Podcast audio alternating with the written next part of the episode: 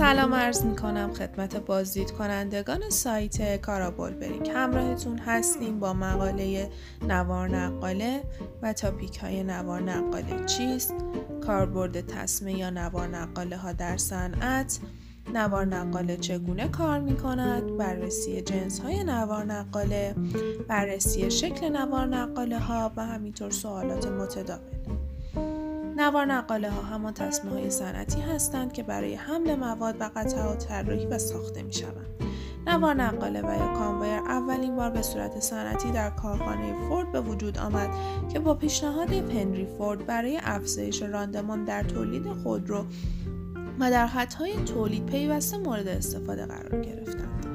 وظیفه کانویر همان حمل کننده ها که, که نقاط مشترک بسیاری با نوار نقاله ها دارند انتقال مواد یا وسایل و یا قطعات تولید شده از جایی به جای دیگر است.